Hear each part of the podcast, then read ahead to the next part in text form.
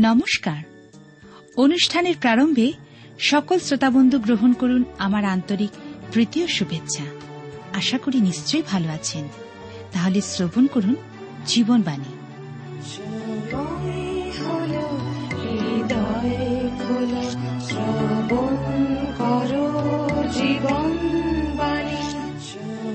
প্রভু যীশু খ্রিস্ট আমার আপনার মুক্তির জন্য নিজ প্রাণ ক্রুশের উপরে বলি দিলেন। আমরা আবার তার মাধ্যমে খ্রিস্টের কাছে আসতে পারি। তিনি ক্রুশের উপর দেখিয়ে দিলেন, তিনি ক্ষমাশীল ঈশ্বর। যদি আমরা বিশ্বাসে তাকে গ্রহণ করি এবং আমাদের পাপের ক্ষমা চাই, তিনি ক্ষমা প্রদান করবেন এবং তার সন্তান করে নেবেন। প্রিয় শ্রোতা বন্ধু, আপনি কি তার আহ্বানে সাড়া দেবেন?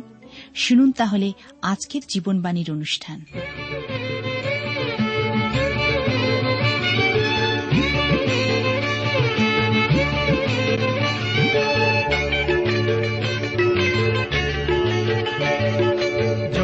জয়ধ্বনি দের তোরা জয়ধ্বনি রে জয়ধ্বনি দের তোরা জয়ধ্বনি রে তোর সাধের যিশু প্রাণের যিশু বিজয় নিশান ওরালো সাধের যিশু প্রাণের যিশু বিজয় নিশান ওরালো মৃত্যুরে জয় করে প্রভু বিজয় নিশান মৃত্যুরে জয় করে প্রভু বিজয় নিশান ওরালো জয়ধ্বনি তোরা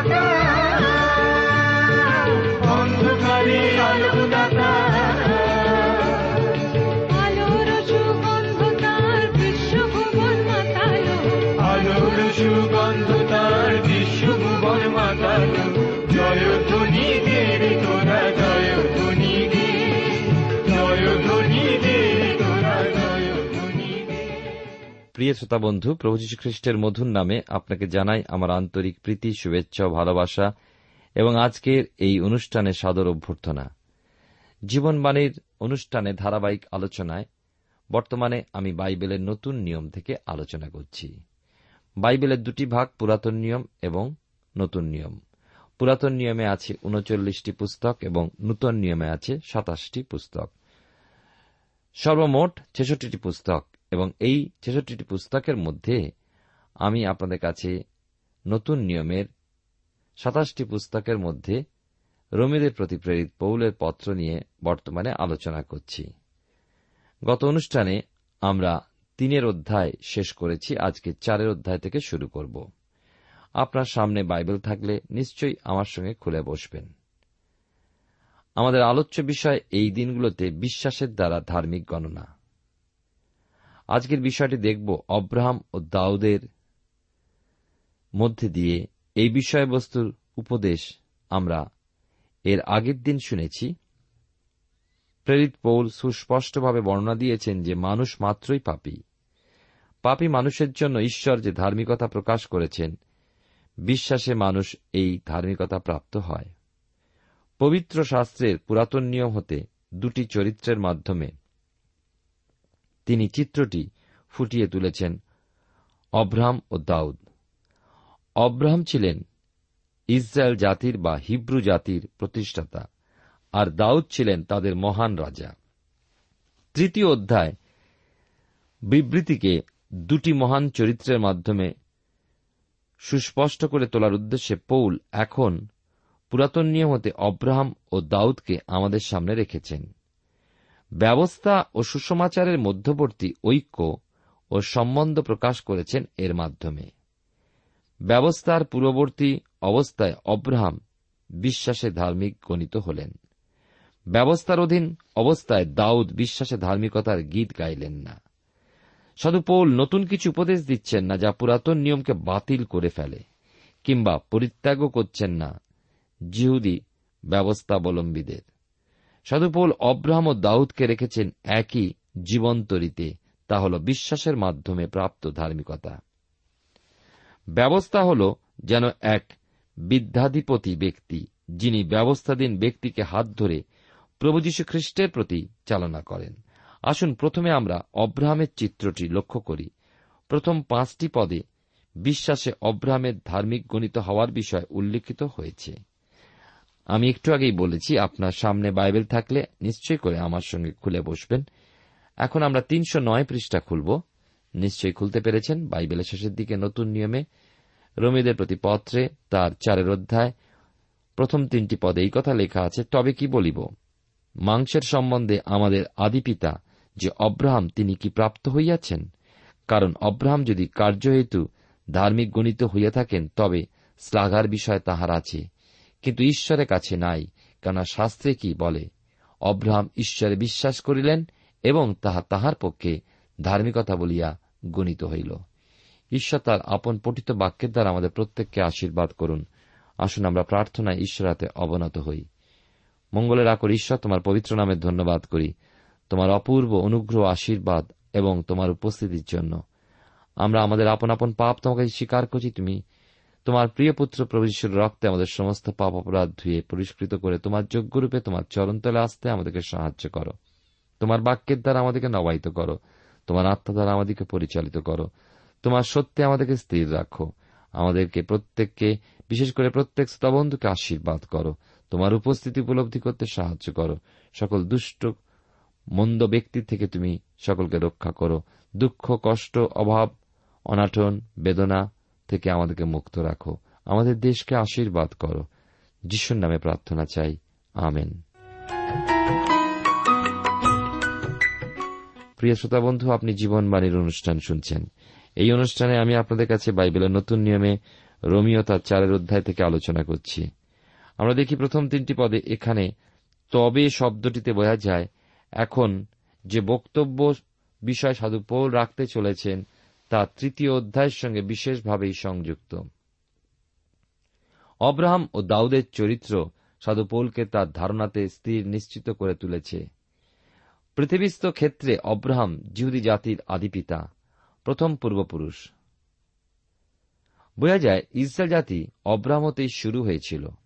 এই জন্য অব্রাহামের চরিত্রে বিশেষ গুরুত্ব আছে বই কি সাধু বলছেন, তাহলে কি বলব? বিশ্বাসের দ্বারাই যে মুক্তি লাভ। এ সম্বন্ধে অব্রাহামের জীবনে কি দেখা যায়? অব্রাহামের জীবনে এমন কোন সৎকর্ম কি ছিল যে তিনি ঈশ্বর কর্তৃক গ্রাহ্য হয়েছিলেন? মাংসের সম্বন্ধে অব্রাহামের যে গর্ব করার কি ছিল? হ্যাঁ তার জীবনে মহান কাজ ছিল স্বীকার করি, কিন্তু মিস্ত্রীয় দাসী হাগারের সম্পর্কে অব্রাহামের গহিত লজ্জাজনক অপরাধ ছিল।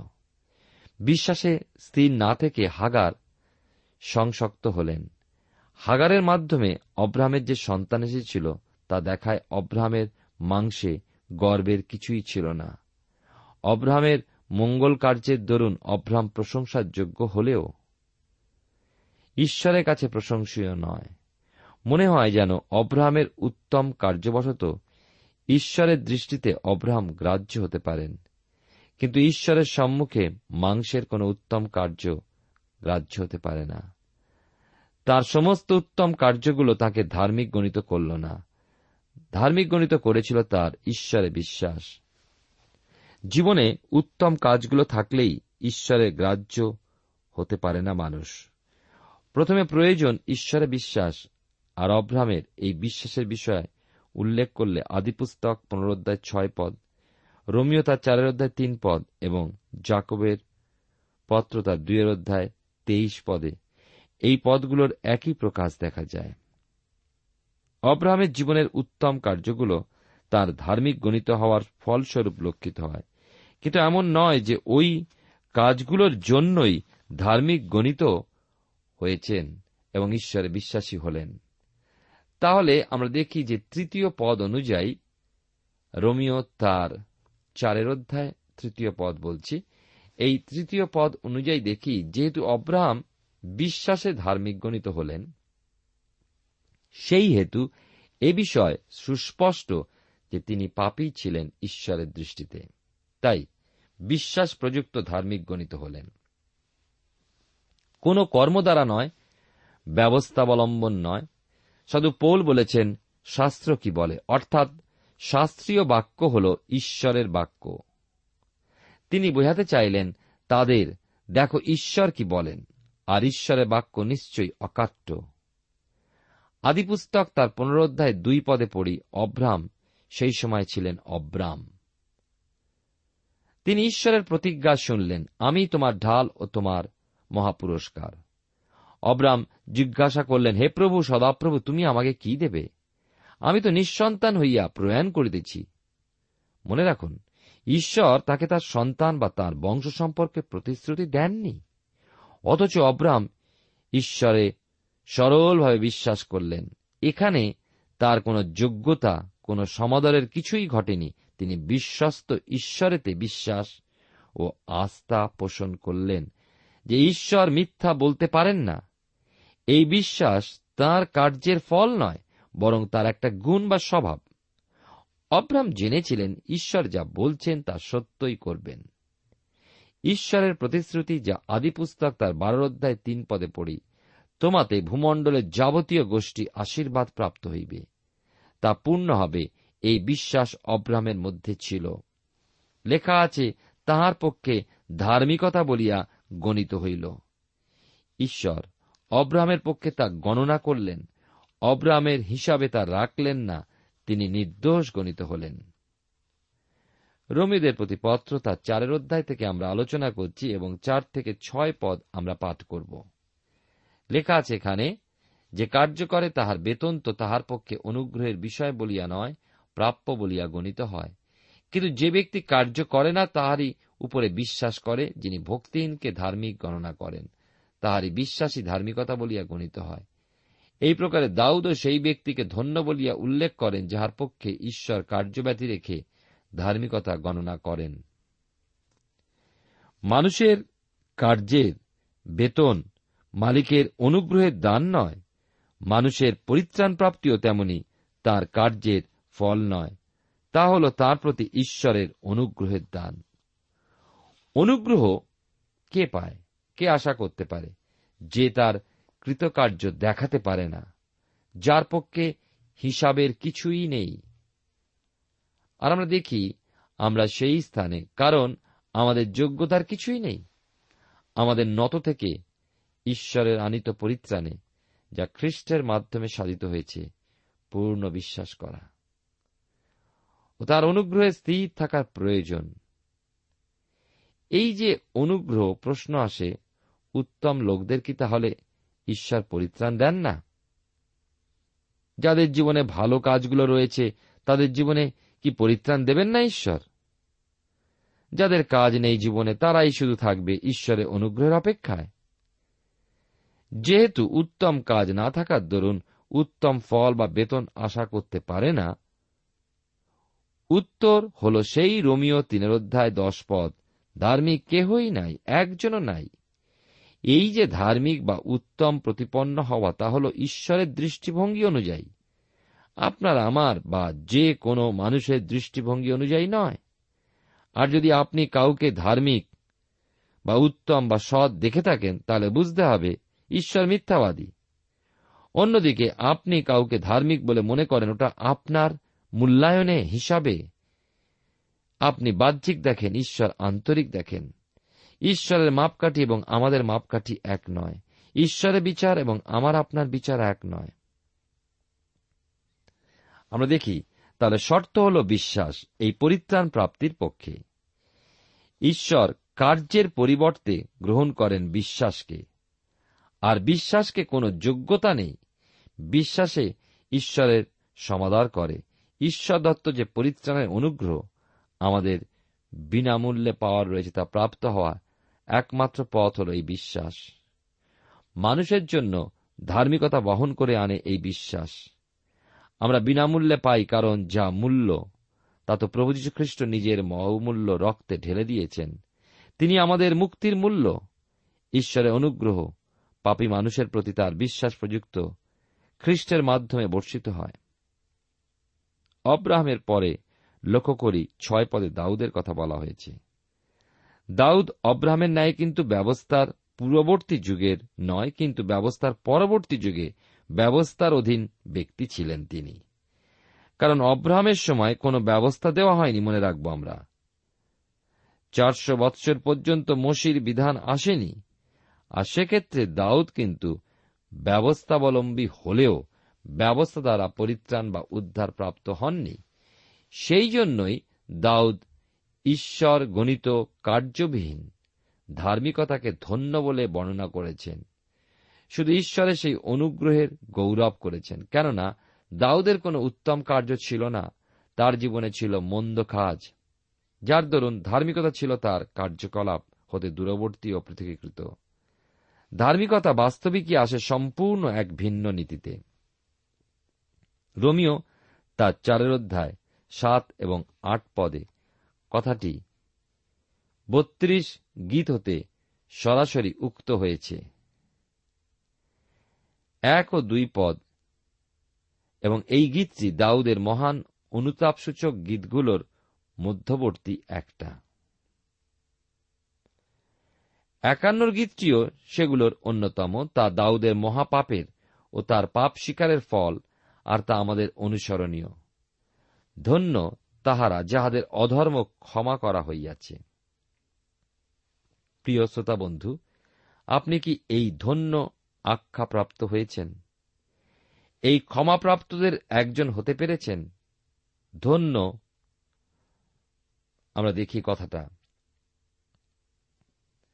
আমরা দেখি পাপ ক্ষমাপ্রাপ্তদের কি সেই সৌভাগ্যের দ্বারা প্রকাশিত হয়েছে। জগতের সমগ্র মানবজাতির জন্য এ এক মহান গৌরবময়, আনন্দজনক বিবৃতি। আর দাউদ সেই অনুভব প্রাপ্ত হয়েছিলেন রাজা হয়েও। অধর্ম এবং অধর্ম সকল বলতে বুঝায় ব্যবস্থাহীনতা বা আইন ভঙ্গ করা বা নীতিহীনতা। আইন বা ব্যবস্থা কি ইচ্ছাকৃতভাবে দাউদ ভঙ্গ করলেন না? অজ্ঞতাবশত যে করেননি তা নয়, তার যা করার ছিল তিনি জানতেন। তিনি ক্ষমাপ্রাপ্ত হলেন, ক্ষমা করা হইয়াছে, বলতে এক সম্পূর্ণরূপে মার্জনা প্রাপ্তিকে বোঝায়। এর দ্বারা ঈশ্বরের কোমল স্বভাবের পরিচয় পাই, যিনি তার প্রেমের বাহুর আবেষ্টনীতে পাপিকে ধারণ করেন ও তার সমস্ত পাপ ক্ষমা হয়। প্রভু যিশুর রক্ত সূচনে তার মৃত্যুর মাধ্যমে এই মহান কার্য সাধিত হয়েছে। এইভাবে যার পাপ আর গণিত হয় না, সে ধন্য, কারণ সে আনন্দিত। দাউদ পাপ করেছিলেন, কিন্তু ঈশ্বর তা হিসাবে ধরে রাখলেন না। দ্বিতীয় সমিয়েল তার বারোর অধ্যায়, তেরো পদ আপনি পাঠ করুন। আর এখানে আমরা দেখতে পাব, লেখা আছে, নাথন দাউদকে কহিলেন, সদাপ্রভু আপনার পাপ দূর করিলেন, আপনি মরিবেন না। কিন্তু নাথনের এই কথা শোনার পরেও দাউদ বিবেকে তাড়িত হয়েছেন। দাউদ নিজে নিজের নীতিভঙ্গজনিত শাস্তিকে বেছে নিলেন। যে বিষয়ে পাই দ্বিতীয় সম্মেল বারো অধ্যায় ছয় পদে, দাউদ সেই ধনী ব্যক্তির উদ্দেশ্যে বললেন, যে নিজের মেশাদি ও গোপাল হতে কিছু না নিয়ে, ওই দরিদ্রের ক্ষুদ্র কেবল একমাত্র মেষ বৎসাটি নিয়ে নিজের অতিথি সৎকারের ব্যবস্থা করেছিল, সে মৃত্যুর সন্তান।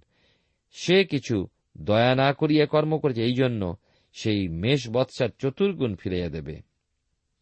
বাস্তবিকই দাউদ এবং তার চারটি পুত্র মারা গিয়েছিল। বৎসেবার প্রথম সন্তানটি দাউদের প্রথম জাত অম্মন অপসালম এবং আদনীয়। দাউদের সারা জীবনে দুঃখ ছিল সহচর হয়ে।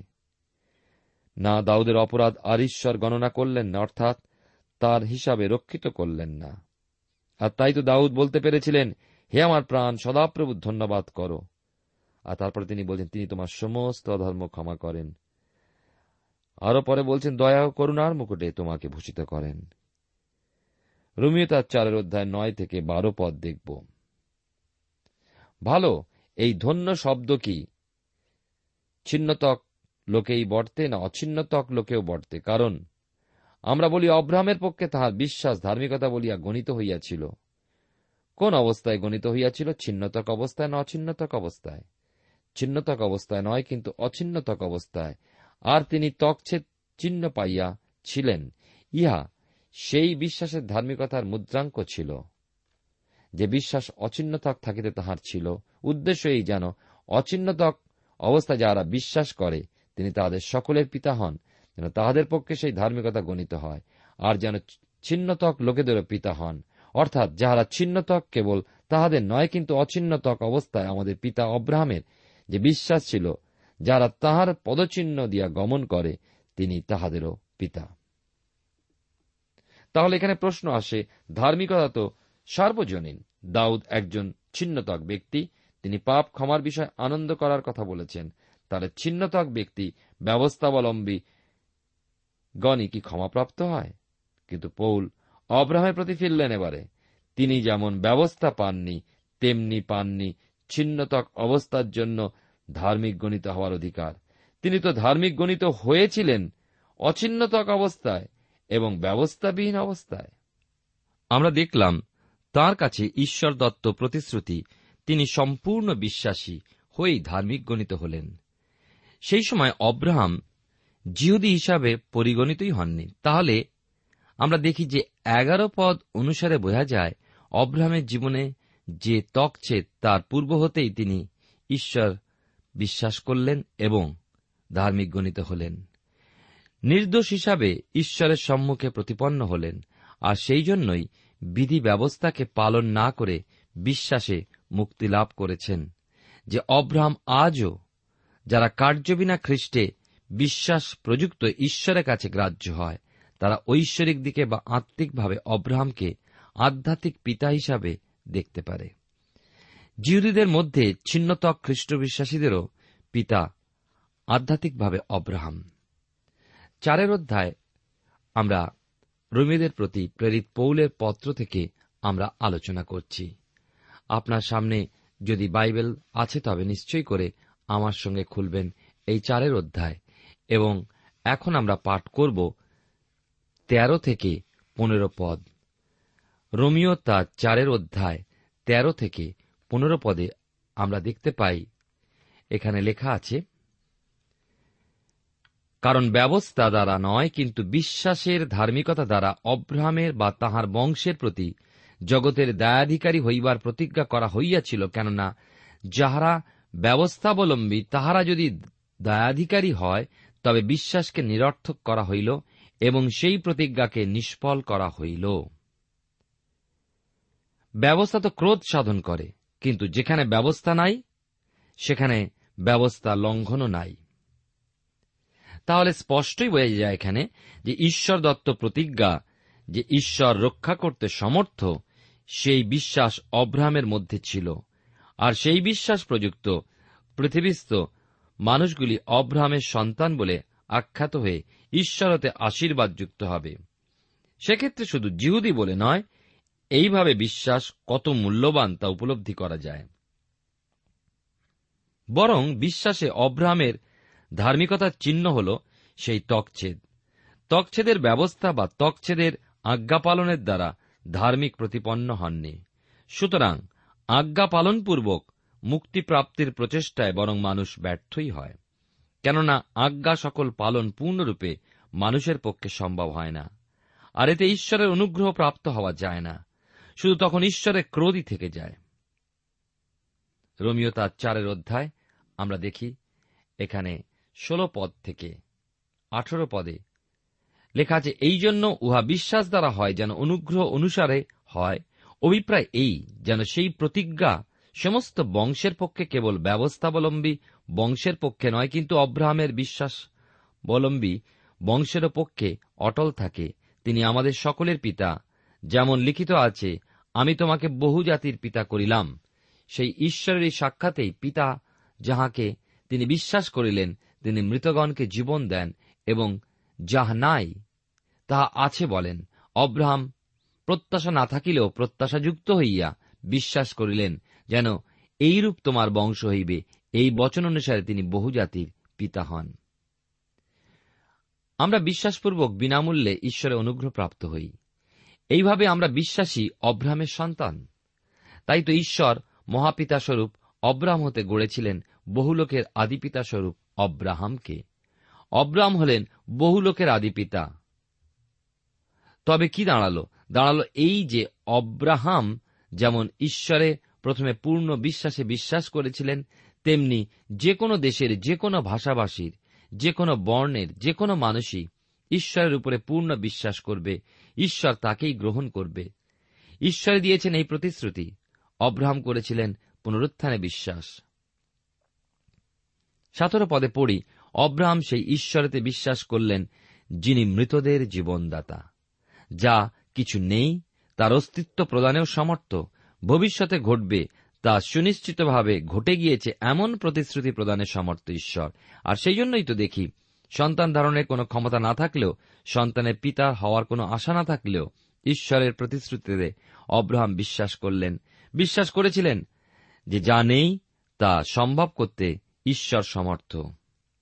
আর ঈশ্বর প্রতিজ্ঞা করেছিলেন অব্রাহামের কাছে যে অব্রাহাম হতে জন্মাবে যে পুত্র, তার হতেই বহুজাতির বহু লোকের আদিপিতা হওয়ার আশীর্বাদ অব্রাহাম প্রাপ্ত হবে।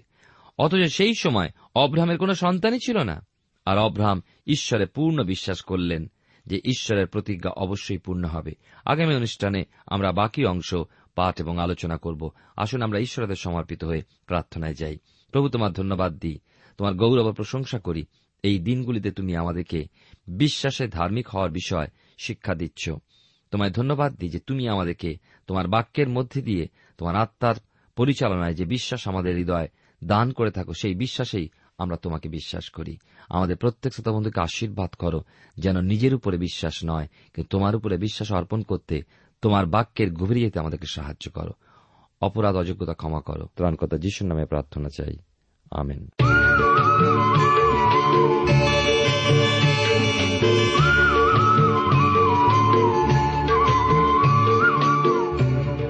প্রিয় শ্রোতা বন্ধু, এতক্ষণ শুনলেন বাইবেল থেকে জীবনবাণীর আজকের আলোচনা। আমাদের অনুষ্ঠান কেমন লাগল? যদি এই বিষয়ে আপনি আরও কিছু জানতে চান এবং আপনার যদি বাইবেল না থাকে, তাহলে বাইবেল ছাড়া এই অনুষ্ঠান আপনি কেমনভাবে বুঝতে পারছেন, আমাদের ঠিকানায় শীঘ্রই লিখে জানান। আমরা খুব খুশি হব যদি আপনি চিঠির সাহায্যে বা ফোনে, এস এম এস এ অথবা ইমেলের সাহায্যে আমাদের সাথে যোগাযোগ করেন। আমাদের ঠিকানা হল Jibonbani, T WR India, post box number এক ছয় নয় দুই পাঁচ, কলকাতা সাত লক্ষ চৌত্রিশ। আবার বলছি, Jibonbani, T WR India, post box number এক ছয় নয় দুই পাঁচ, কলকাতা সাত শূন্য শূন্য শূন্য তিন চার আমাদের ইমেলের ঠিকানা হল Bengali TTV at radio eight eight two dot com আবার বলছি Bengali TTV at radio eight eight two dot com আমাদের phone number two four three eight double zero four five two four three eight double zero four five এবং আমাদের mobile নাম্বারটা লিখে নিন nine four double three four nine seven two three five. আবার বলছি, nine four double three four nine seven two three five. আজকের সময় এখানেই শেষ। বিদায় নিচ্ছি। নমস্কার।